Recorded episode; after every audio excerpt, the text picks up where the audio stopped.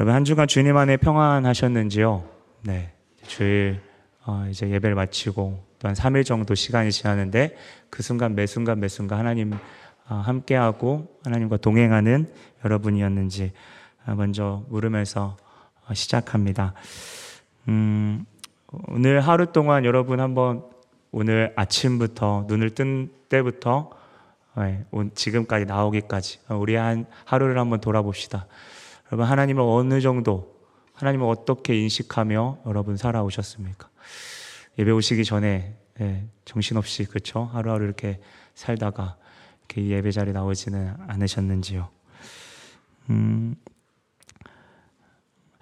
요즘에 이러한 생각을 좀 많이 해봤습니다. 하나님을 암, 하나님을 안다라는 그 짧은 문장을 아, 이제 머릿속과 제 마음속에 계속 맴돌았습니다.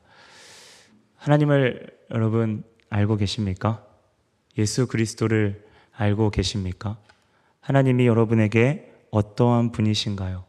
우리가 영원한 신비 가운데 있는 하나님을 다 알지는 못하지만 우리가 주님을 안다라고 그렇게 쉽게 정의하기는 그래서 쉽지 않습니다만 우리가 가는 이 여정이 그분을 더 알아가는 여정이라고 우리가 생각한다면 그분을 우리가 알아가면 알아갈수록 그분이 어떠한 분이시고 그리고 그분이 원하시는 것, 우리에게 원하시는 것은 무엇이고 바라시는 것은 무엇인지를 우리는 알게 될 것입니다. 그리고 그분의 말씀에 순종하게 된다면 자연스럽게 그분을 닮아가게 될 것입니다. 다시 한번 묻겠습니다.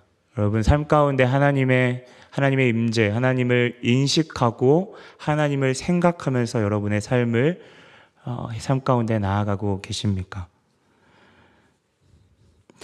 그런 면에서 예수님을 닮아 있는 그분의 성품을 많이 닮아 있는 오늘 한 사람을 여러분과 함께 나누려고 합니다.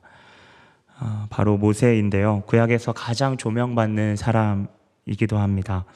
오늘 모세에 대해서 나누기 전에 모세가 어떠한 시대에서 태어났고 그가 자려한 환경이 어떠한 환경인지를 먼저 짧게 알아야 오늘 본문을 좀 이해하기가 쉬울 것 같아서 좀 그 환경에 대한 부분을 먼저 선행해서 나누고 싶습니다. 모세가 태어났을 때 이스라엘의 백성들은 이집트 애굽의 노예였습니다. 그리고 특히 모세가 태어날 때에는 에루바, 애굽, 바로는 어, 이 이스라엘 백성들의 그 남자 어, 사람 전체가 이제 많아지는 것을 우려했습니다. 왜냐하면 어, 이 이스라엘 사람들이 이제 많아져서 지금 노예 신분으로 있었던 그들이 자신들을 제압하고 폭동을 이제 일으킬까봐 그 세력이 강해지는 것을 이 바로는 두려워했는데요. 그래서 사나에 대한 제한하는 어떤 명령, 정책을 펴게 됩니다. 남자아이는 죽이고 여자아이만 살리라는 정책이죠. 음, 이러한 명령이 있는 가운데 있어서 모세가 태어났습니다. 성경은 그가 어, 그를 부모가 석 달 동안 숨겨 지내며 이렇게 길러왔다라고 이야기합니다. 얼마나 숨죽이며 키워왔을까요? 어, 성경에 보니까 그들은 왕의 명령을 무서워하지 않았다라고 기록합니다. 다르게 이야기하면 그들은 그들의 목숨보다 하나님을 경외했습니다. 한 가지만 좀 더 질문하겠습니다. 여러분 하나님을 안다는 것에 대해서 조금 다른 각도로 여러분에게 다른 좀 질문하고 싶습니다. 보이지 않는 하나님이 보이는 것보다 여러분 더 크게 인식하며 여러분 살아가는 것이 여러분에게 가능하다고 생각합니까? 가능하시다면 여러분은 보이지 않는 하나님을 보이는 그 어떠한 것보다 소중하고 보이지 않는 것이 보이는 것처럼 그렇게 인식되며 여러분 삶 가운데 그 하나님이 여러분에게 그렇게 가까운 존재이십니까? 하나님을 믿는다는 것은 단순히 지식에 그치지 않습니다. 어, 모세의 부모를 보면서도 알다시피 목숨을 걸 정도로 어, 그분이 누구인지를 아는 겁니다. 사람에게 있어서 죽음이라는 것은 직면하기에 가장 힘든 부분이고 또 그 죽을 때에 고통이 있는 상태에서 죽는다는 것은 더 끔찍합니다. 그런데 죽음 앞에서 주님을 알았던 모세뿐만 아니라 우리는 수많은 믿음의 선진들을 기억합니다. 어, 지금 생각나는 사람은 어, 다니엘의 새 친구가 그 풀무불에 들어가는 그 가운데 있어서 어, 당당하게 그 풀무불로 걸어갔고요. 어, 모세와 비슷한 환경에 있어서 예수님도 당시에 로마의 그 황제 또 헤롯이 있었던 그 시대에 있어서 남자아이를 죽이라고 했던 이스라엘의 왕이 태어날 것이라 이렇게 그 예언했던 그 선지자의 말이 두려워 그렇게 명령 내렸던 그 예수님을 살렸던 이 요셉과 마리아의 모습도 어, 떠오릅니다. 무엇이 그들이 이 극도로 두려운 길을 가는데 버팀목이 되었을까요? 보이지 않는 터널 가운데 그들은 어떠한 것을 의지하며 뚜벅뚜벅 걸어갔을까요? 우리는 이 찬양에서도 우리가 고백했던 것처럼 하나님이 함께 하시고 그 걸음 가운데에 그들을 지키실 것을 믿었습니다. 모세의 부모도 아이를 살리실 것을 믿음으로 그렇게 키우며 나아갔습니다. 그들의 길 가운데 가장 안전한 길이 그분 안에 있음을, 하나님 안에 있음을 그들은 믿었습니다. 그들의 눈앞에 보이는 왕보다 보이지 않는 하나님의 왕되심을 고백했습니다. 어, 단순한 질문이면서도 여러분 앞에 또 저도 계속해서 질문하고 있는 것입니다. 하나님 보이지 않는 하나님을 나는 어떻게 인식하고 그분을 두려워하고 매일매일 경외하며 살아가는가?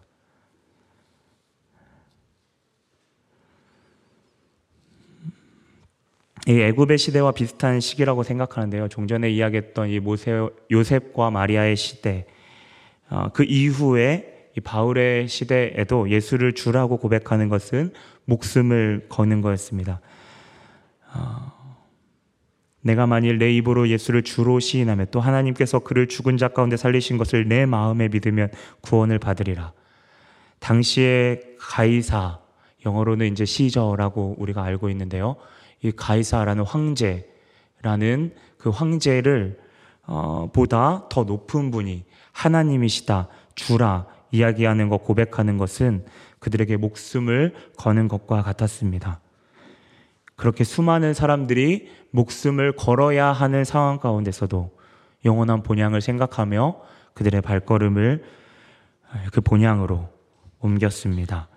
그래서 예수를 주로 고백하는 고백하고 그분을 아는 것은 내 목숨보다 그분을 사랑하는 것을 말하고 그것은 억지로가 아니라 그분을 깊이 경험하고 인식하고 통찰하는 그 가운데 있어서 그분을 진정 알아가게 되는 겁니다. 그리고 그 가운데 철저하게 자기를 먼저 부인하는 거죠.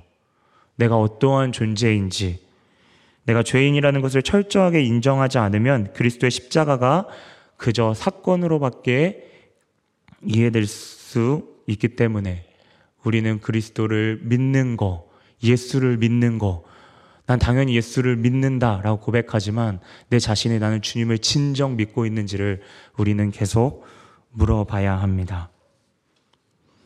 그렇게 자기를 부인할 때, 내가 죄인됨을 계속해서 고백할 때, 이러한 사람이 하나님을 진정 두려워할 수 있습니다. 하나님을 두려워하는 것이 무엇인지를 이러한 사람들은 정확하게 압니다. 자기 부인이 끊임없이 고백되지 않은데 어떻게 하나님을 두려워할 수 있으며 내 마음 가운데 내가 행동하고 내가 뜻대로 하려고 하는 내 목소리가 그 사나운 목소리가 계속해서 나에게 입술과 나의 행동에서 나오는데 내가 어떻게 주님을 안다고 이야기할 수 있겠습니까? 그분께 정말 진심으로 머리를 조아리며 마음을 낮추는 그 모습이 없이 우리가 주님을 어떻게 믿고 안다고 고백할 수 있겠습니까? 그렇게 그리스도인은 항상 하나님을 인식하고 살아갑니다. 매 순간 하나님을 의식하고 그분이 원하시는 것이 무엇인지를 생각하죠. 오늘 모세의 부모는 아이를 살리는 것이 하나님의 뜻이라는 것을 알았습니다. 그리고 그 경외하는 가운데 이제는 두려움이 아닌 용기로서 하루하루 그 부부가 한 마음으로 주님 앞에 나아갑니다.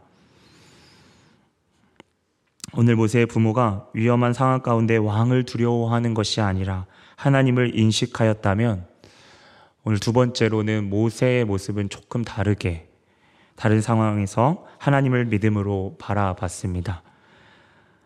어, 오늘 두 번째 우리가 바라봤던 두 번째 절에 보게 되면 모세는 바로의 공주가 그를 양 아들로 삼았습니다.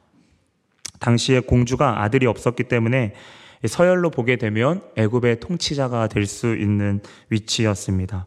왕족으로는 그가 왕궁에서 누릴 수 있는 최고의 것을 누렸으며 스테반 집사님의 설교를 보게 되면 그는 애굽의 모든 지혜를 배우며 자랐다고 기록되어 있습니다.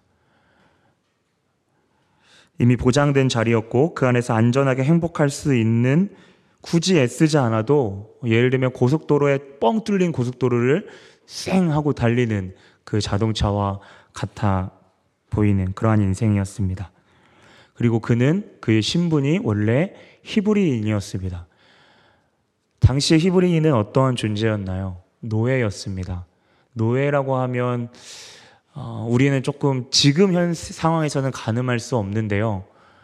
어, 가늠하기가 좀 힘든데 당시 뭐 인권조차 생각할 수도 없었고 매일매일 노동하는 데 있어서 어, 식사, 뭐 밥, 이것은 겨우겨우, 그렇죠? 뭐 삼시세끼 이거는 생각지도 못했고 또 매일매일 종처럼 채찍과 매질을 맞으면서 라암색과 비돔, 그 국고성의 비돔을 짓는 그, 어, 그 노예 생활만 했던 이 이스라엘 백성들이었습니다. 그런데 오늘 모세를 보십시오. 모세는 어, 신분 상승도 이러한 신분 상승이 없죠. 그렇죠? 완전히 어, 왕족과 어, 애굽의 가장 좋은 것들을 누리면서 살았던 이 어, 모세였습니다. 그런데 오늘 성경 어, 이 스테반 쌤 다른 곳에 이 똑같은 장면을 묘사한 것을 살펴보면 모세가 자기 형제를 돌볼 생각을 하였다라고 이렇게 짧게 기록하고 있습니다. 그의 눈길에 들어온 것은 그의 동족 사람들이 고되게 일하는 모습이었습니다. 그냥 눈 감고 무시하면 평생 안락하게, 평안하게 그냥 아무 걱정 없이 살 수 있었던, 떵떵거리며 살 수 있었던 그 가운데에 그는 선택합니다. 여러분, 무엇을 선택했나요? 하나님의 백성과 고난받는 것을 선택합니다. 모세가 선택한 거에 대해서 우리가 기회비용을 살펴보면 단순히 그가 어, 누렸던 것만을 기회비용으로 볼 수는 없을 것 같습니다. 그를 양 어머니로서 어릴 때부터 모든 좋은 것으로 키워졌던 이 바로의 공주에 대해서 어머니에 대한 양 어머니에 대한 엄청난 배신감을 그는 안겨 주었습니다. 그런 아들처럼 길러준 그 공주의 품을 바로의 공주의 품을 떠난 거죠. 그리고 분명 그 눈앞에 이제는 애굽의 모든 사람들이 이제는 자신의 적이 되고 그리고 그들이 나를 멸시하며 또 나를 죽이려고 하는 그 수근거림과 조롱과 그 자신의 목숨이 죽을 것이라는 그, 위, 그 위협이 그의 눈앞에 선하였을 겁니다. 하지만 그는 그렇게 하나님의 백성과 고난받는 것을 잠시 이 땅에서 죄악의 낙을 누리는 것보다 더 좋아했다라고 말합니다.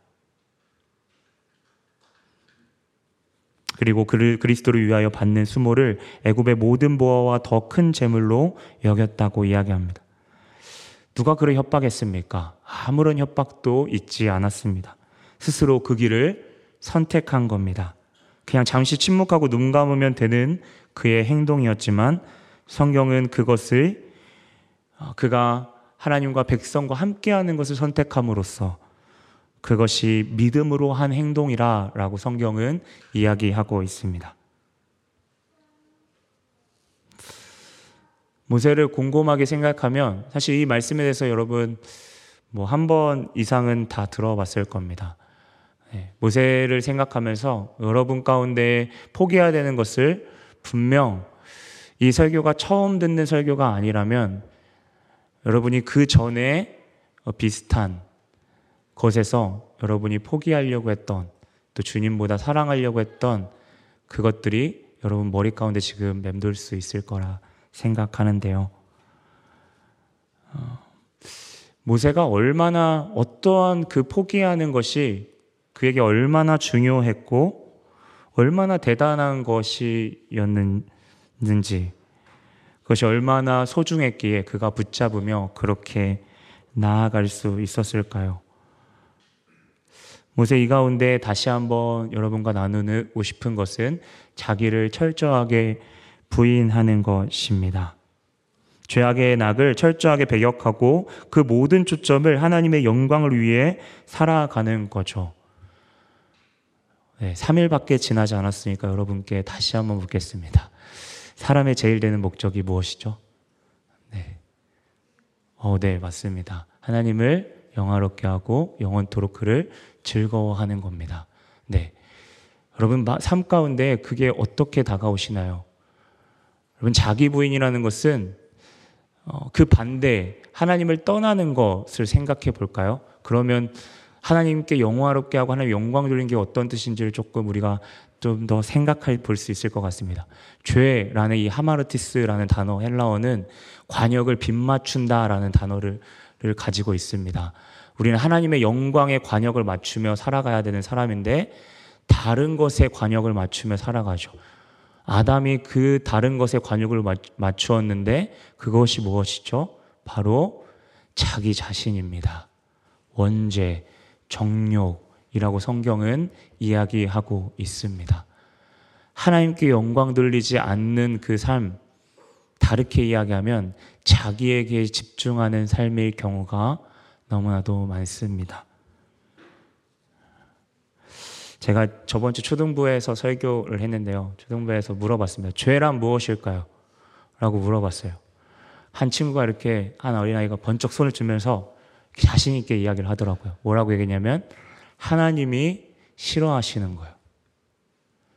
죄가 하나님이 싫어하시는 거 너무나도 정확한 표현입니다. 왜 정확할까요? 죄라는 것은 도덕적인 기준보다 기준은 하나님입니다.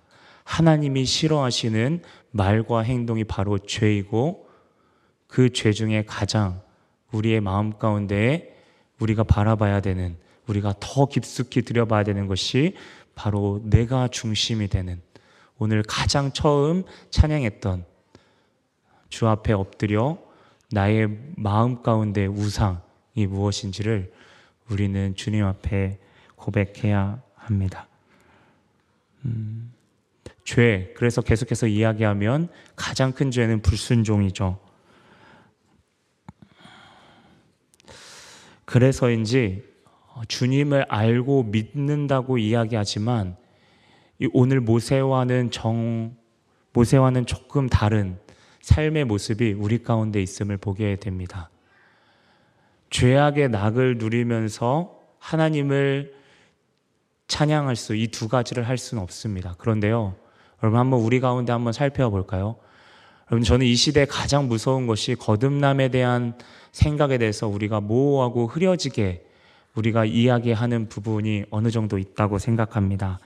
주님과 연합하는 가운데에서 우리 자신이 매 순간 그분을 인식하고 있는지 철저하게 우리가 죄인됨을 고백해야 되는데 이 과정 없이 소위 교회 생활을 즐겁게 우리는 이 과정 없이 할 수 있다는 거에 대해서 우리는 어, 조금 이 부분에서 같이 생각을 해보기를 원합니다.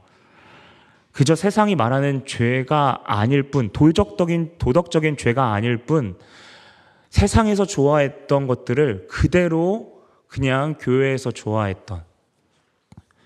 내가 세상의 음악은 아니지만 듣진 않지만 교회의 음악, 내가 좋아하는 음악이 이곳에 있고 내가 생각하는 즐거움, 오락, 놀이, 사교 모임이 교회 안에도 있기에 그 도덕적인 범위 안에서만 벗어나지 않으면 내가 주인 되어 즐길 수 있다는 사실입니다. 교회 안에서요. 외형적으로 보면 아무도 모릅니다. 그분이 누군지 중요한 것보다 그냥 이 공동체가 좋은 겁니다.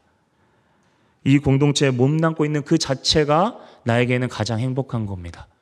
더 이상 주님을 알아가기에는 바쁘지 않습니다. 주님을 찾지 않습니다.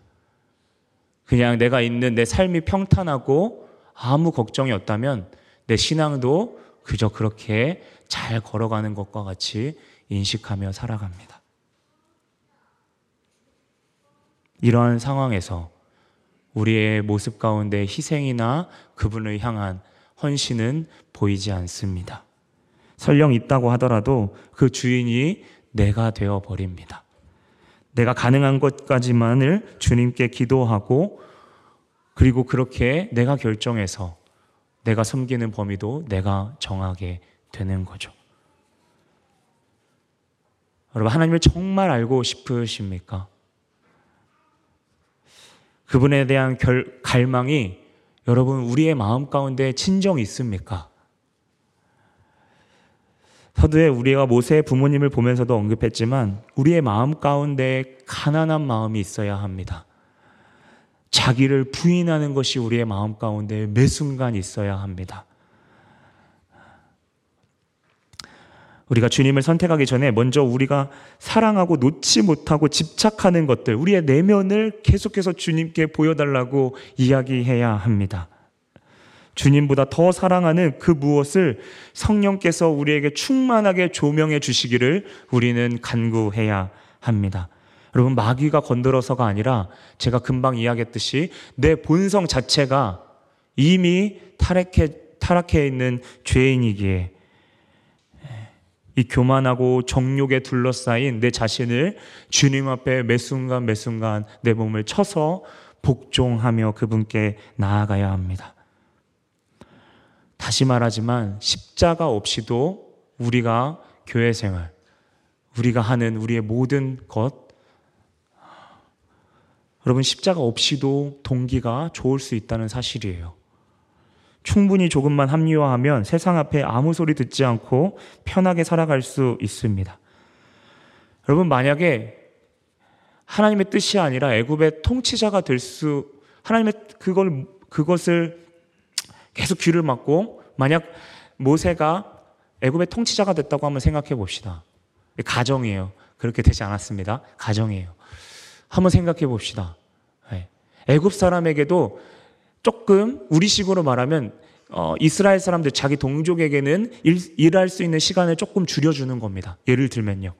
그리고 애굽 사람들에게는 설득하는 거죠. 좋은 게 좋은 거야. 윈윈. 그렇게 하면서 나아갈 수 있는 애굽에게서도 명망을 얻게 되고 또 이스라엘 백성들에게도 어떤 민중의 지도자처럼 자신을 자신의 민족을 돌봐주는 그러한 사람처럼 인식될 수 있는 이 모세의 모습일 수 있다는 사실이죠. 하지만 만약에 그렇게 모세가 됐다면 모세는 너무나도 자신이 우상이 되기가 쉽습니다. 여러분 하나님을 안다는 거 아, 하나님을 안다는 것이 무엇일까요? 하나님을 알고 예수를 믿는다는 거 저는 잘 모르지만 다만 조심스럽게 이야기할 수 있는 것은 그렇게 간단한 문제만은 아니라는 사실을 좀 조심스럽게 나누고 싶습니다.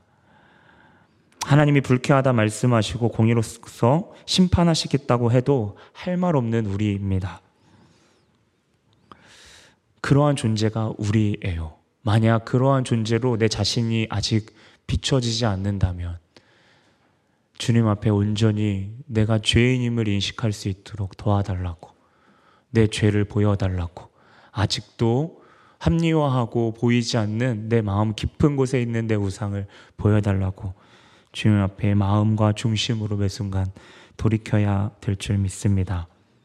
주님이 주시는 생명은 매 순간 내가 주어 죽어야 주어지는 것입니다. 죽음에서 나온 생명입니다. 우리가 지금 예레미야 큐티 하고 있죠. 그 유다 백성이 우리 자신으로 인식되어야 합니다.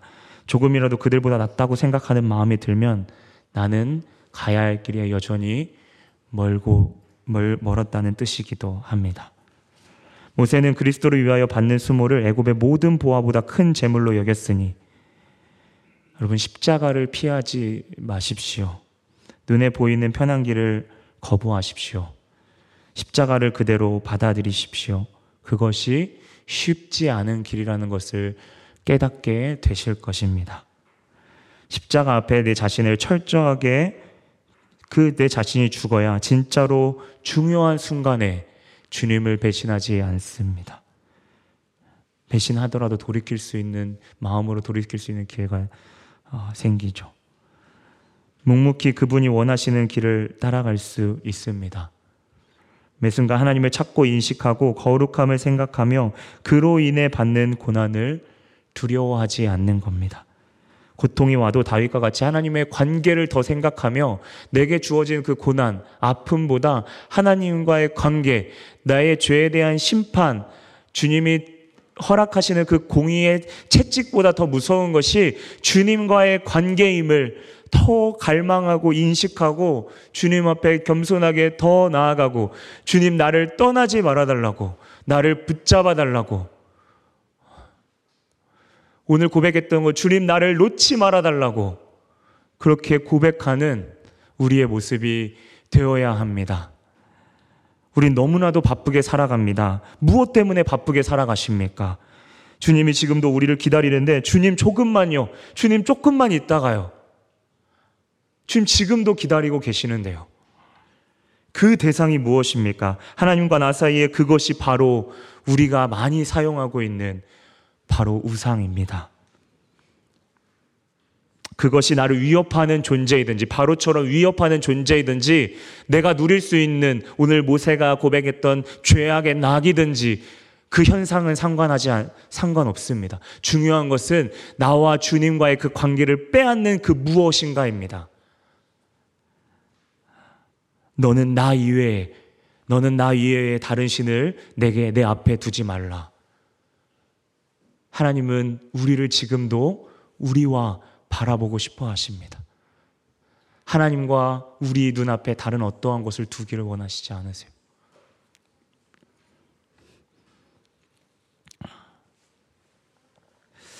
나의 첫 번째 관심사는 무엇인가요?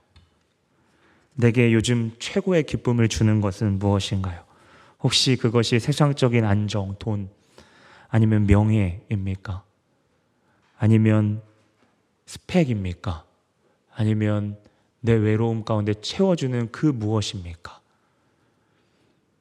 아니면 주님과 관계 맺으며 교제하는 그것이 여러분에게 최우선의 인식과 생각에 가장 자리 잡고 있으십니까?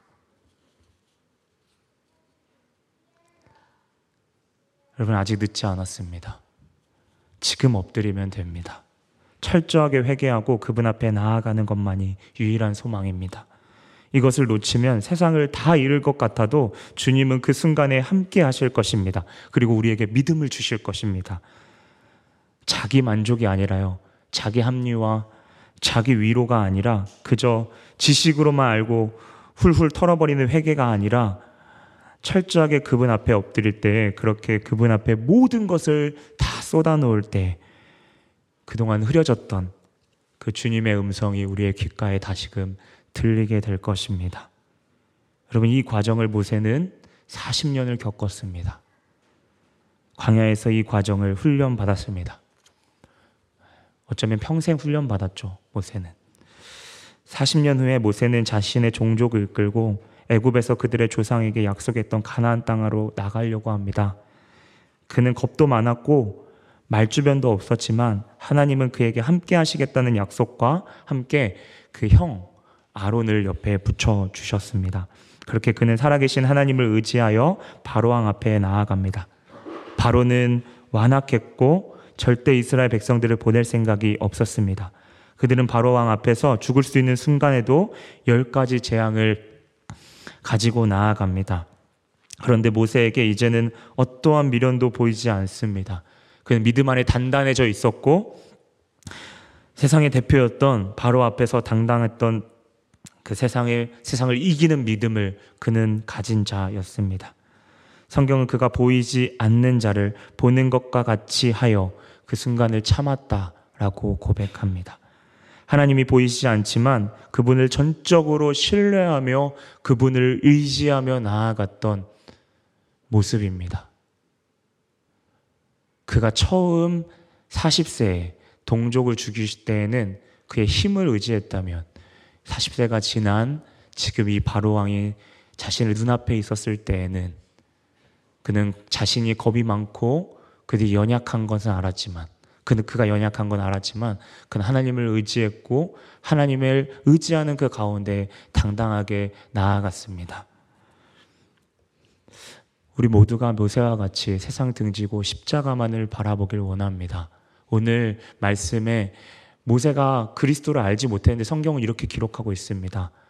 그리스도에게 받는 그 수모, 그리스도를 위하여 모세가 직접 눈으로 예수님을 보지는 못하였지만 하나님의 그 약속, 언약을 붙잡으며 나아갔음을 오늘 오늘 사도는 이 부분에 있어서 기록하고 있습니다. 모세를 보십시오. 어쩌면 예수님을 믿는 가운데 희생과 고난은 그래서 너무나도 당연합니다. 예수님을 진짜 믿고 따르면 세상 가운데 손해나 고통이 반드시 찾아오게 됩니다. 세상에서 멀어질수록 주님이 사랑하는 자에게 그 세상이 세상에서 계속 멀어지도록 주님을 사랑하는 자에게 계속해서 경고의 사인을 허락하시고 그렇게 주님의 주님께 나아갈 수 있는 기회를 허락하여 주십니다. 우리는 세상과 섞일 수 없는 존재이기 때문입니다. 성경도 이야기합니다. 하나님 나라에 들어가려면 많은 환란을 겪어야 된다고 이야기합니다. 매 순간 자기를 구인하고 세상과 구별되게 살아가는 사람을 세상은 미련하다고 이야기할 것입니다. 무릇 그리스도 예수 안에 경건하게 살고자 하는 자는 박해를 받으리라. 하지만 모세가 그에게 주신 상급을 바라보며 나아간 사실을 여러분 기억하십시오. 그 상급이 무엇입니까? 약 한 달 정도 정도에 이렇게 나눴던 말씀인 것 같은데요. 그 상은 하나님의 칭찬이지 않을까라는 생각이 듭니다. 나는 너의 하나님이 되는 것을 부끄러워하지 않겠다. 나는 너의 하나님됨을 나는 당, 자랑스럽게 당당하게 생각할 것이다. 난 너의 그 모습을 보면서 내 앞에서 엎드리고 내 앞에 다시금 돌아오는 네 모습을 통해서 나는 너를 절대 부끄러워하지 않을 것이다. 난 너의 하나님됨을 부끄러워하지 않을 것이다. 사랑하는 성도 여러분, 우리가 어떻게 하면 주님을 더 알 수 있을까요? 어릴 때는요, 주님을 안다는 것이 어, 주님의 예수 그리스도가 나를 위해서 십자가에 못 박히시고 죽었다 생각하면 그리고 성경의 어느 정도의 내용을 안다고 하면 하나님을 아는 것처럼 생각이 되었던 것 같습니다. 그런데 어, 그분을 아는 것이 무엇인지 사실 잘 모르겠습니다.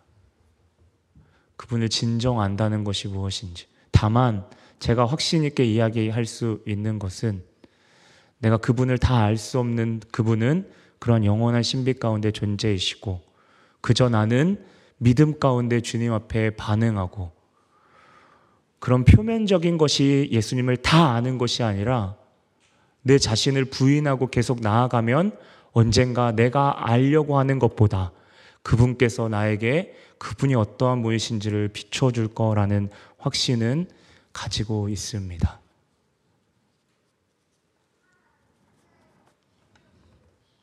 그분을 아는 것이 우리의 만약에 목표가 된다면, 목적이라면 어떻게 그분께 나아갈 수 있을까요? 다시 한번 이야기하지만 우리 마음 가운데 자기 부인이 필요합니다. 내가 사랑하는 것이 무엇인지, 지금 왜 바쁘게 나는 살아가고 있는지 궁금하게 돌아보십시오. 우상은 다른 것이 아니라 내 중심 앞에 깊이 자리 잡고 있는 그 무엇인가입니다. 우리의 인간은 현실에 안주하는 모습을 보입니다. 좀 살만해지면 기도와 말씀을 소홀히 하게 되죠. 그래서 축복 뒤에가 가장 위험한 순간입니다. 응답받고 나서가 가장 주의해야 되는 순간이죠. 베드로 사도가 이야기했던 것처럼 항상 근신하며 깨어 기도해야 합니다. 그분께 온전히 나아가기 위해 매 순간 그분을 의식해야 합니다. 적당히 몇 분만 그분께 드려지고 몇 분만 그렇게 마음이 후련해지는 그런 회개가 아니라 그분을 더 알기를 깊숙하게 그분을 더 바라보기를 강구하고 나아가야 합니다. 출석 도장 찍듯이 찍고 가는 게 아닙니다. 정말 이 순간에도 주님을 더 알고 인식하는 그것이 그리고 그분 안에 머무는 것이 나에게, 가장 큰 기쁨임을 누리고 또 그분을 더 갈망하는 그 시간이 우리의 매일 삶 속에서 중요하게 필요합니다. 다 놓치더라도 하나님만 놓치지 않도록 겸손하게 엎드리십시다. 그리고 복음을 바로 알 수 있도록 가르쳐 달라고 강구해야 합니다. 예수님이 누구신지 그분이 주신 사랑을 더욱 강구하며 그렇게 가난한 마음으로 주님 앞에 매 순간 나아가야 합니다. 여러분 마태복음에 있는 부자 청년도 예수님에 대한 그 계명, 하나님에 대한 개념은 다 알았지만 결국 그가 포기하지 못했던 예수님이 네가 가진 재산을 다 가난한 자에게 다 나눠주라 했을 때 근심하며 떠나갔다고 이야기합니다. 다 잃을 것 같지만 하나님의 본향을 진정 알고 그것을 소유한 자라면 넉넉히 그 길을 주님이 걷게 하실 것입니다. 주님을 믿으십시오. 그분을 두려워하십시오. 그분을 경외하십시오. 그리고 매 순간 회개함으로 그분께 엎드리십시오. 혹시 그렇게 가는 길이 외로 운것 같고 그 길이 좁아 보이면 여러분 잘 가고 있는 겁니다. 그분이 격려하시며 항상 여러분과 함께 동행하실 것입니다. 시간 우리 같이 찬양함으로 나아갈 텐데요. 다시 복음 앞에라는 찬양 우리 같이 찬양할 겁니다. 자, 이 찬양을 준비하면서 어, 제가 한 주간 읽었던 책 가운데 A.W. 토저 목사님의 책을 좀 읽고 있었는데요. 그 목사님의 글귀 가운데 이 한 부분이 너무 눈길이 가서 여러분에게 좀 짤막하지만 소개해 드리려고 합니다. 그리스도인들에게 대해서 모세 또 우리 자신을 보면서 이렇게 이야기합니다. 그는 자신이 구원받았다고 믿지만 동시에 장차 구원 얻을 것이 것을 기대하며 속망 중에 기뻐한다. 하나님을 두려워하지만 하나님에 대해 공포심을 갖지 않는다. 하나님의 임재에 완전히 압도되어 자신이 망했다고 생각하지만 그 어떠한 것보다 하나님의 임재를 갈망한다. 그는 자신이 죄에서 깨끗게 되었음을 알지만 자신의 육신 안에 선한 것이 거하지 않음을 알고 괴로워한다. 그는 하나님이 만왕의 왕이요 만주의 주라고 인식하지만 그분을 친구처럼 대화한다. 그는 자신이 아무것도 아닌 존재라고 느끼면서 그는 자신을 위해 하나님의 아들이 치욕의 십자가에서 돌아가셨음을 확신하며 자신이 하나님에게는 가장 보배로운 존재인 것에 대해 감사한다. 그리고 마지막으로 그리스도인들은 머지않아 저 밝은 영원한 나라에 들어갈 것을 기쁨으로 기다리지만 이 세상을 급히 떠나려 하지 않고 다만 하늘 아버지의 부름을 조용히 기다린다. 여러분 정답이 무엇입니까? 우리 인생의 정답이 무엇이고 우리는 무엇을 향해 달려가고 있는 겁니까? 단순히 A와 B 중에 A가 좋아서 주님을 따르는 겁니까?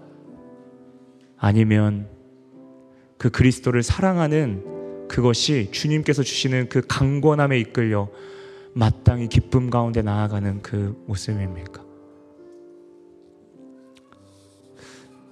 우리가 알고 있는 복음 무엇입니까? 진짜 복음을 알고 있습니까? 만약 알고 있다면 행해야 합니다. 그 길로 어렵지만 내디뎌야 합니다. 주님이 함께 하실 겁니다. 우리 같이 한번 찬양을 통해서 고백하도록 하겠습니다.